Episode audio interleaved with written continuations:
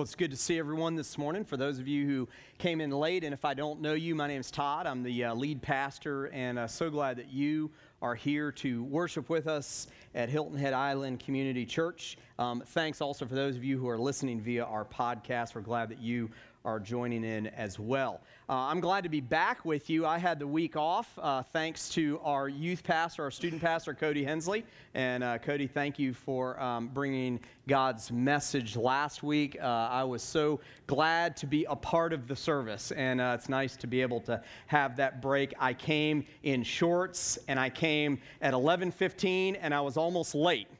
So I fit right in, didn't I, last week? Okay, so it was great. Uh, loved it, and so um, I'm very thankful uh, that Cody was able to do that.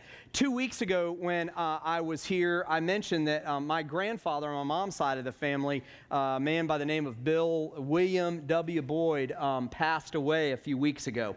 My mom's uh, grand, my mom's dad, my grandfather, passed away just a few weeks ago. And uh, we, as a family, they were able to kind of delay things a little bit so that we were able to go um, to uh, the memorial service and the funeral. And um, I was able to be a part of the eulogy. And Cynthia, who has known him, was really uh, her grandfather in, in many ways. She's known him for nearly 20 years. Um, she was able to be a part too. And so we've been gone for these past a few weeks. And we had a great time there as a family. This was my last gr- living grandfather, grandparent, and uh, we had a great time as a family um, remembering Pop as we knew him. Um, I was the oldest of five grandchildren that he had, and we called him Pop, and uh, we remembered Pop. One thing about Pop, my grandfather, is that um, he had a lot of hobbies. I mean, he, um, he was into model trains. Um, I remember growing up going to his house, loving going to his house because he had model trains everywhere. And so that was a lot of fun. And um, he was a world traveler. I didn't know this, but um, uh, my parents told us that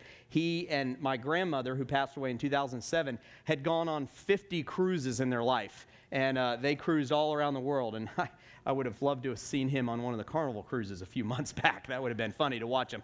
Um, but uh, he was. Uh, he was uh, a man of many different hobbies and talents and that sort of thing, an incredible banker. Uh, he was the president of a savings and loan. But one of the hobbies that he loved, and one of the things that he loved, was um, he loved genealogy and, and ancestry.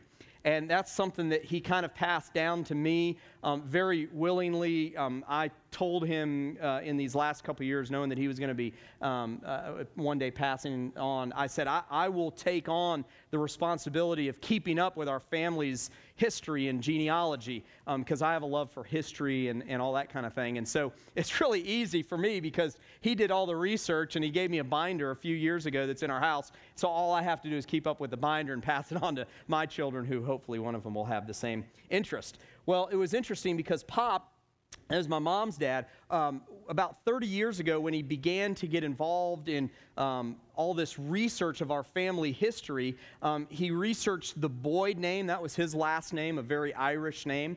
And he loved finding out what names me- mean and he loved finding out what the family history of our family is. And so he researched the Boyds uh, back uh, to about the 17th century, um, and they were obviously from Ireland, very Irish family. And my grandmother, my mom's mom, um, she was a Heise, and that's a very German uh, family, and he was able to actually trace them back to the uh, late 1500s and early 1600s. It was pretty, pretty far back. And um, he did something that was kind of interesting in our family. He told my dad, so this would be his son in law, hey, I'm going to research the Cullen name. And my dad was like, I'm not sure if I want you to do that, but go ahead and, you know, let's find out what kind of surprises there are there. And sure enough, there was one very surprising thing about the Cullen name that we found out when my grandfather researched the Cullen name. Um, no, uh, you know, we're not the Cullen of the Twilight series, okay? And that's, you know, just, so, I heard all the young people laugh. Nobody over my age knows what that is. But anyway, it's, that's not real. Just so you know, it's a fictional story, that Cullen. We're real, okay? So anyway, um, my grandfather, Cullen, um, was very proud of something in his life. He was very proud of the fact that he was Scottish. And he was born in Carluke, Scotland. And um, so for him, because his, his parents were born in Scotland, for him, he, he, his whole life centered around the fact that he was Scottish. I mean, the guy, you'd walk in his house, it was just like one of Mike Myers' characters, uh, Scottish characters. Um, you walk in his house, and everything about his house was Scottish. The guy loved Scottish beer and scotch. I mean, he just, everything about him was scotch. Well, one of the things that he was very proud of about being Scottish is that he wasn't Irish. He was very proud of the fact that he was Scotch. The Cullens are Scottish, but we're not Irish, he used to say. So my grandfather Boyd researched the Cullen family name and found out that Cullen was actually Callan and that there were only two generations. My grandfathers and his parents had actually lived in Scotland. So for the five or six generations that he could research of Cullens, we're all from Ireland. So my poor grandfather Cullen there he is going to his grave thinking that he's Scottish, and in reality, he's from Ireland. And so I remember uh, growing up when my grandfather found out about this, about the Cullen name, my dad and his sisters actually had a little meeting. Like, um, we need to tell him this. He was in his 70s and in very bad health, kind of heading towards his death, which happened about 20 years ago. And they decided not to tell him because they were afraid of his temper his Irish temper. So, anyway, so my, my grandfather went to his grave thinking that he was Scottish. And uh, so that's one of the stories that I can tell you about the Cullen family. Uh, so, anyway, in church, that is it's very interesting if you've ever done any research on your name or your family name or your surname or heritage. Um, you'll find out some things about your, your name, maybe some things you don't want to know. And we have stories on the other side of my family, on the Boyd and Heisey side of my family, that are just scary if you knew about them and, and that sort of thing. You'll find out some very interesting things if you do uh, research. And a lot of times, our surnames, our last names, will tell us a little bit about our history. In this series we're continuing today called AKA God, we're learning a lot about God and who He is through His names. In the English language, we really only have one or two names for God God or Lord. Uh, and then we, we might have some adjectives that describe him Lord Almighty, God Almighty, God most powerful, Lord on high. We might have some things that describe him, but we really only have a few names for God. But back in Israel, the Jewish people had three main names for God. They had 80 plus uh, uh, compound names for God, and then you could actually expand that to several hundred different names for God. Each one of them was very descriptive of who He is and very descriptive of what kind of character God has. But I want you to hear this, and this is probably the underlying thing that I want you to hear about this whole series is just knowing the names of God, just understanding the names of God, as Cody brought last week and I brought a few weeks ago, and then again today in a few more weeks. Just knowing the names of God is just intellectual knowledge. I want us to dig down and find out what we personally can learn from learning about God through His names and how it affects us personally, how we can be changed as people knowing the names of God. Because if you go through this whole series, if you hear this, or maybe go to the podcast when you're not here, and you hear the whole series, and you don't try to apply it to your own spiritual journey, all it'll be is knowledge. You'll be really good at Bible trivia. And uh, so we want you to go deeper and learn what those names mean and discover what it means to you personally. Now, so far in this series, we've considered Jehovah Sabaoth, which means the Lord of hosts or the God of the angel armies, which we just sang about we uh, have discovered, as Cody brought us last week, Jehovah Shammah, which means the Lord of presence, not like presents you get on your birthday or at Christmas, but the Lord is here and He's with us. And I loved what Cody did for those of us who are Christ followers last week, as He gave us an exercise to be still, as the Bible says, and know that I'm God and know that He is here. And so we've talked about those two names of God. Today we come to a, a much more broad name uh, of God. In fact, uh, if you may have grown up in church, you might have even heard this name of God. There was a song that was written about it um, many, many years ago when I was growing up. Um, and the, the name of God that we're going to look at today is El Shaddai. It's kind of funny, the song that was written that many of you know really has nothing to do with El Shaddai. It has to do with the names of God uh, itself. And so we're going to be taking a look at El Shaddai. Now, here's one thing I want to give you a preface before we dive in. El Shaddai is a very broad name of God. It's a general characteristic. It's not going to be as specific as the ones that Cody and I have brought to you so far, but we can still learn something from this name of God. Take a look at your notes. Let's find out, first of all, what El Shaddai means. It first of all means the powerful God. The powerful God. Or it can also mean the all sufficient God. Or it can mean, I love this one, the abundant one. Isn't that great? The abundant one. And in a day and age where we worry about abundance and we worry about sufficiency, we have a God who has absolutely no limitations on who he is and how powerful he is. Isn't that amazing? That we have a God that is absolutely so powerful.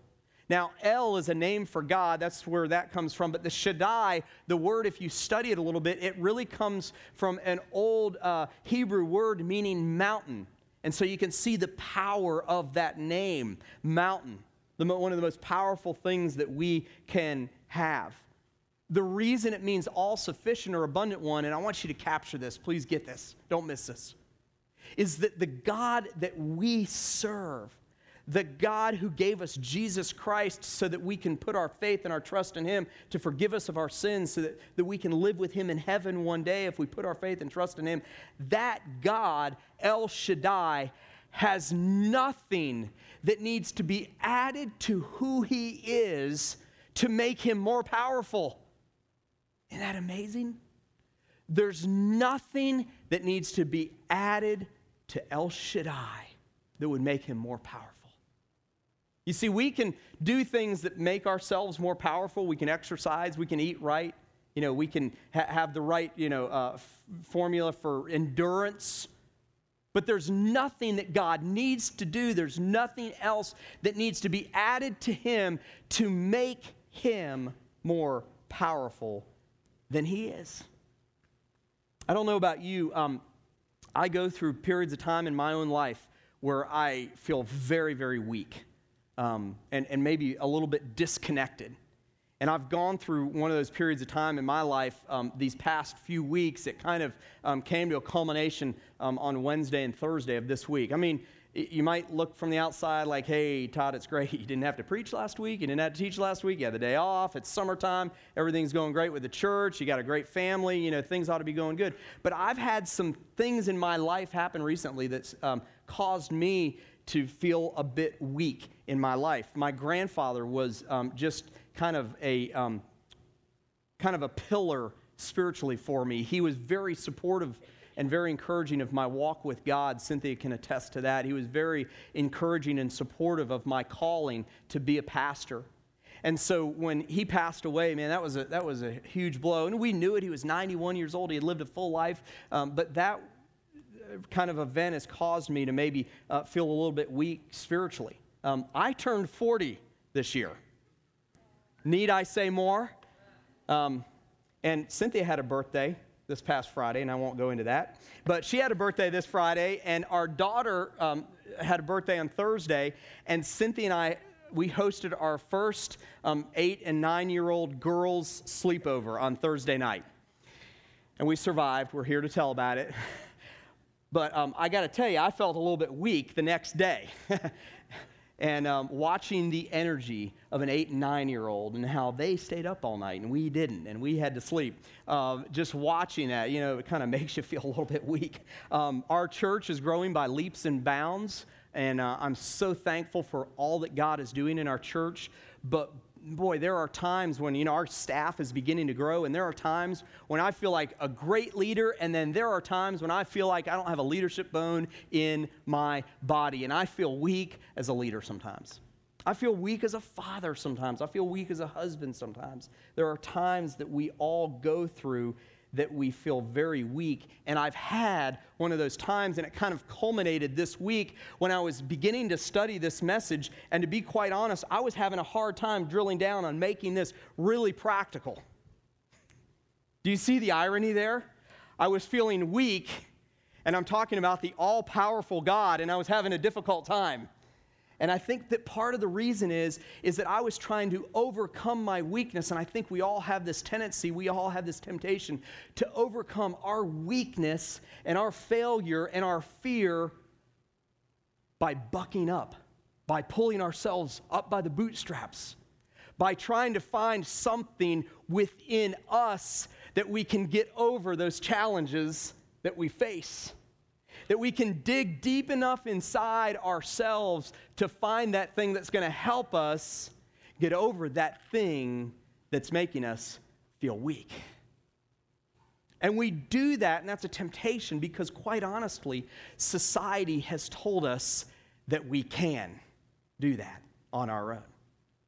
Society has told us that we can dig deep enough within ourselves to cover all of our problems, to overcome all of our issues, to be good enough. And I'm here to tell you today that if you have heard that before, and maybe even some pastors, maybe even some well known pastors, have said that on TV or in churches you've been a part of, they were wrong. Because we cannot do it ourselves. Aren't you glad you came to church this morning? You can't do good enough yourself. How about that? But we have a powerful, the all powerful, the all sufficient God on our side who can help us get through the mess of life. This message today is a bit geared toward those of you who call yourselves Christ followers. But if you're here today and you're searching or you're wondering, or maybe um, you're a skeptic in here today, that's okay because you too can learn something about God. And my prayer for you is, is that it would cause you to come to a point where you would say yes to Jesus Christ, God's Son, the El Shaddai Son. Take a look at your notes this morning because what I want to talk to you about this morning is something that I had to come to grips with just this week. I had to get on my knees this week and I had to figure out what it meant to trust once again in the Almighty God to overcome my weaknesses. I had to get, as your pastor, I'm telling you that even I have to get on my knees many times during the week and, and, and recalibrate my ability to trust in God. And so today I want to give you three ways that we can uh, understand El, Shaddai, the all powerful God, and three ways that we can recalibrate, or maybe some of you for the first time, calibrate your ability to trust Him. Because if we don't do this, we're on very dangerous ground when we trust ourselves or when we trust what conventional wisdom or what society says. If we don't trust God the Father, the all powerful one, we're on a very slippery slope. So let's take a look at these three things that will help us to once again recalibrate ourselves to trust El Shaddai, God Almighty. Number one, trusting El Shaddai means that He is to be worshiped above all other gods. Trusting El Shaddai means that He is to be worshiped above all other gods. I want you to listen to these words Psalm 135, 6 and 7. The psalmist says here, For I know that the Lord is great, and that our Lord is above all gods. And then verse 6 says, Whatever the Lord pleases, he does, in heaven and on earth, in the seas and all deeps. The, the first observation that I want to make from this passage is in that very first verse, the psalmist is declaring something. Take a look at what he's declaring. He says this For I know that the Lord is what? Great. And that our Lord is above all gods. You see, even the psalmist, even the one who wrote this book of Psalms, who was inspired by the Holy Spirit to write this book, even he had to declare, I know that the Lord is great. And there are several times during Scripture where the one who's writing, the one who's inspired by God to write his message to his people, is making a statement of declaration. And I think that sometimes we begin to trust ourselves to overcome our problems, or we, try, we trust in other things to overcome our problems because we haven't gotten to the place where we declare that God, the Lord God, is great. And this isn't some kind of like, you know, self help talk. Just talk yourself into it and you'll believe it. That's not what I'm talking about. I'm talking about the fact that even the psalmist believed it, but once he declared it, once he declared it, then it was almost like it was as good as done with God. So you can declare something for several reasons. You can declare it for yourself, you can declare it for others, or you can declare it to tell God what's really going on in your heart. And so if you're here today and you need to recalibrate your ability to trust the Lord God Almighty, maybe what you need to do is to begin by declaring what's deep down in your heart that you really do trust Him, that you maybe have just forgotten exactly how to do that. Let's read it again. For I know that the Lord is great, and our Lord is above all other gods. Now, it's really easy for um, those of you who are in here who are Christ followers, who are God followers, to say, oh, I've got that second part down. I'm good with that. I, don't believe in other gods. I put God, Jehovah, uh, you know, the Jehovah that we serve, I put El Shaddai before other gods. But I think that maybe sometimes we actually do trust in other things or other people, and we make them gods, small g gods. We make them small g. When, when we're going through a trying time, maybe we put our trust in something else, um, like something that maybe makes us a little more powerful than ourselves. Have you ever gone to a movie that was the story or read a book that was the story about someone who was incredibly weak and, and they become the victor? I love stories like that. And, and man, th- those can really be good for us. But when we put our trust in entertainment, when we put our trust in a story, before we put our trust into, in God, then maybe we need to stop and recalibrate that.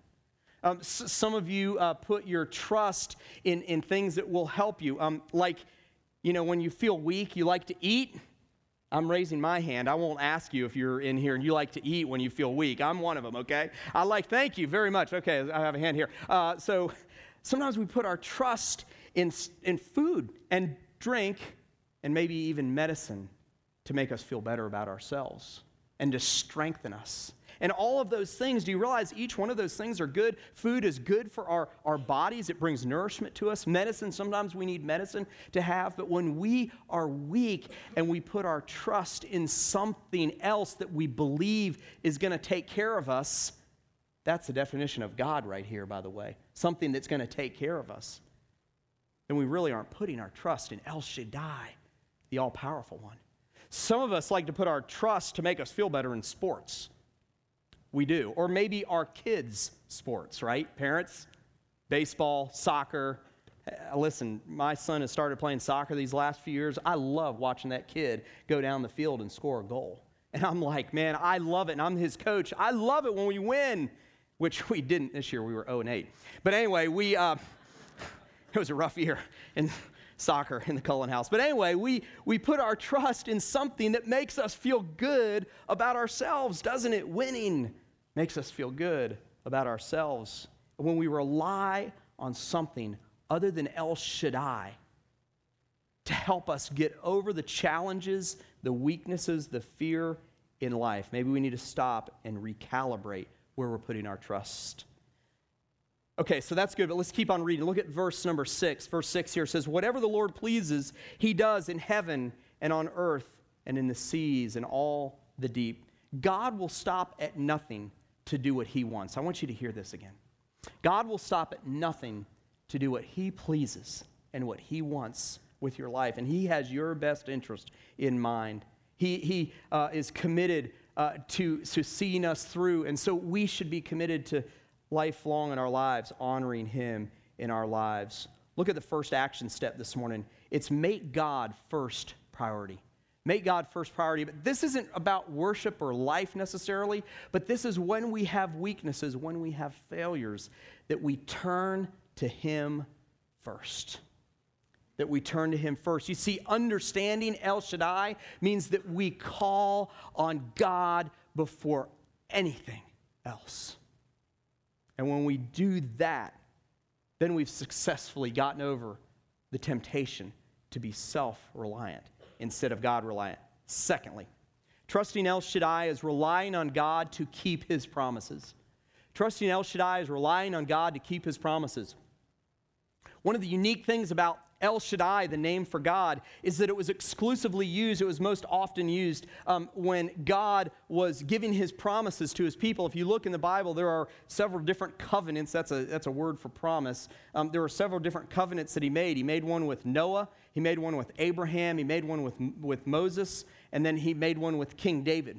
Uh, there were several different covenants in the Old Testament. And in each one of those cases, he was called and he called himself El Shaddai, the most powerful one. So you can kind of equate this idea of El Shaddai being all powerful to the fact that God is the promise fulfiller. That he is the one that will fulfill the promises that he made. Or he is the great promise keeper because he keeps all of his promises. Um, several weeks ago, Cynthia and I spoke on um, Mother's Day about God's sovereignty in terms of parenting, in terms of being a parent. And we all struggle with that. And we talked about Abraham and Sarah. And we talked about how it must have been so tough for Abraham as he put Isaac, his son that God had placed so much importance on, as he put him on the altar. And God saved uh, Isaac in that moment. It's a beautiful picture of who Christ is and that sort of thing. But I want to take a step back and take a look at what Abraham and Sarah went through to get to the point where they had Isaac, because I think we can see that the God, El Shaddai, is a promise fulfiller, the promise keeper. It's interesting because God first came to Abram when he was 75 years old. Did you catch that? 75 years old. He was 75 years old, and God came to him, and the promise that he made was is that he was going to make his name great and that he was going to bless him above all others and that he was going to make him the father of many nations. He was 75 years old, and you know how many children he and his wife, Sarah, had at that point in time? None. They didn't have any children. Now, I know that people lived longer back in that day, but 75 years old and no children, that's not looking real good, is it? Those aren't good odds, are they? And so you see as Genesis progresses that Sarah and Abraham and God have these interesting conversations. God keeps coming to them and he keeps reaffirming that promise. You're going to be the father of a great nation. You and Sarah will be the parents of a great nation. And they get older and they get older and they get older. And there's one particular passage where Abraham is well into his 90s and he still has no son. In fact, he and Sarah get together and they decide that they're going to come up with a way to help God fulfill his promises. Do you ever do that? Like we circumvent what God's real plan is? And so Sarah said, Hey, why don't you go with one of my maidservants and you can give birth to a son? And Abraham did, and his name was Ishmael. But this wasn't the promised son that God had promised because he had promised that Sarah and Abraham would have a son. I'm sure there was doubt. I'm sure that there was questioning. We know that there was laughter because Sarah laughs when the angels come to him and talk, and talk to her. And so we know that there's question, we know that there's doubt, but God kept his promise. Take a look at Genesis 21 1 and 2. The Lord visited Sarah as he had said. And the Lord did to Sarah as he had what? Promised. And Sarah conceived and bore Abraham a son in his old age at the time of which God had spoken to him. Theologians tell us that Abraham was 99 years old when Isaac was born, that Sarah was well into her 90s as well. The odds were against him ever becoming the father of a great nation. But God is a great promise keeper, isn't he? So if you're here today and you're like, yeah, I believe that God told me that I needed to pursue this career, and you've been pursuing it for years and maybe decades, and you find yourself in 2013 underemployed or unemployed and frustrated, I'm here to tell you today that El Shaddai keeps his promise. If you're here today and you know that God told you that He would bring you that husband and wife, and you are still single or maybe single again, I'm here to tell you today that El Shaddai, the powerful one, will keep his promise. If maybe God spoke to you and told you that He wanted you involved in some kind of ministry effort, but you stand here today or you sit here in this place today and it looks very unlikely, I'm here to tell you that El Shaddai, the powerful one, keeps His promise. Abraham was never known for his perfect lifestyle. In fact, just the opposite. He did some things that weren't pleasing to God as time went on. But you know what Abram, Abraham was known for?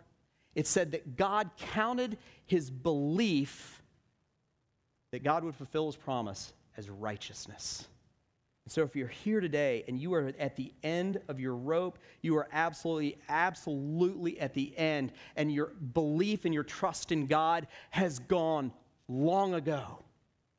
My challenge to you today, it's the second action step, is believe that God will complete what he started. Because you see, as the all powerful one, there is no challenge, there is no circumstance, there is no person in your life that can keep God from fulfilling that promise that He made to you long ago. He is faithful, and He is the promise fulfiller. And finally, point number three trusting El Shaddai means that in times of trouble, we can find protection in Him. It means that in times of trouble, we can find protection in Him. The kind of protection that I'm talking about this morning is not just physical protection, but it's also emotional and spiritual and physical protection. You can find protection in El Shaddai. Look what the psalmist wrote of El Shaddai in Psalm 91. He said this He who dwells in the shelter of the Most High will abide in the shadow of the Almighty. And I will say to the Lord, My refuge and my fortress, my God in whom I trust. How many of you had a great fear as a child? Just raise your hand this one. I mean, a fear, you know, scared of the dark, scared of the boogeyman. How many of you had a great fear as a child? I, I had one. It was of our basement. I grew up in Stone Mountain, Georgia. I was scared to death of the basement. And I was like in middle school, okay? I wasn't like an elementary school student. I'm, uh, you know, not too embarrassed to admit. I was scared of the basement and maybe of the dark a little bit and my parents might ask me to go down in the basement, and I'd go down into the basement, and I would make Olympic time getting back up to the first floor. I'm short, but I skipped some steps, let me tell you. I was scared of what was down there. And as I grew up, as I got to understand that there was really nothing to be afraid of, you know, Freddie and Jason weren't in my basement, okay? As I began to understand that there wasn't someone down there trying to get me, my fear of that was replaced by a fear of the future, by a fear of not succeeding in life, by a fear of not being the right husband, maybe not being the right dad. Nowadays, my fear is that and not being the right pastor sometimes. We all have fear. We all have things that we're afraid of. Maybe you're here today and you're a college student about ready to embark, or you're a high school student uh, that you just graduated, you're about ready to embark in, in, into college world, and you're afraid of what the future holds. I understand that. Your parents are afraid of what the future holds too, I'm sure. You may be in school and you love the summer because you know during the summer you're not going to get pushed around and bullied and made fun of.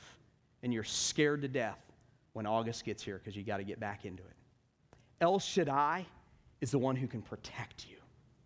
He's the one that can protect you. We talked about the God of the angel armies a few weeks ago, and that's offensive in nature. This is defensive in nature. He can protect you during times of fear. I love it when he says, He who dwells in the shelter of the Almighty will abide. That word abide there means literally spend the night. We're all afraid of the dark at some point in our lives. The psalmist here says, You can spend the night in the shelter of the Most High. Isn't that great news? That's a great place to spend the night. You see, El Shaddai should be the one that we go to first when we're fearful of the future. Because let's face it, we may have been scared of the basement we may have been scared of the boogeyman, or we've been scared of the monster in the closet, or we may have been scared of the dark when we were kids. But as we grow up, our fears are just replaced. Our fears of the present are just replaced by fears of the future. But we can go to God, we can go to El Shaddai, the all powerful one, and we can receive safety. It's your last action step. During times of fear, whatever that fear may be, or danger, find your safety in God. I'm guessing that there are some of you who, like me this week, needed to be reminded of the power of El Shaddai, the all powerful one. And that that is a very real power, power, just as the fear or just as the weakness is very real in our lives, his power is also just as real.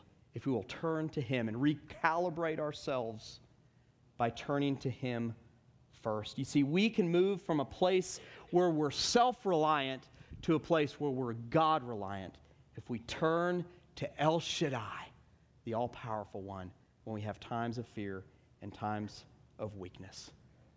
Why don't you pray with me this morning?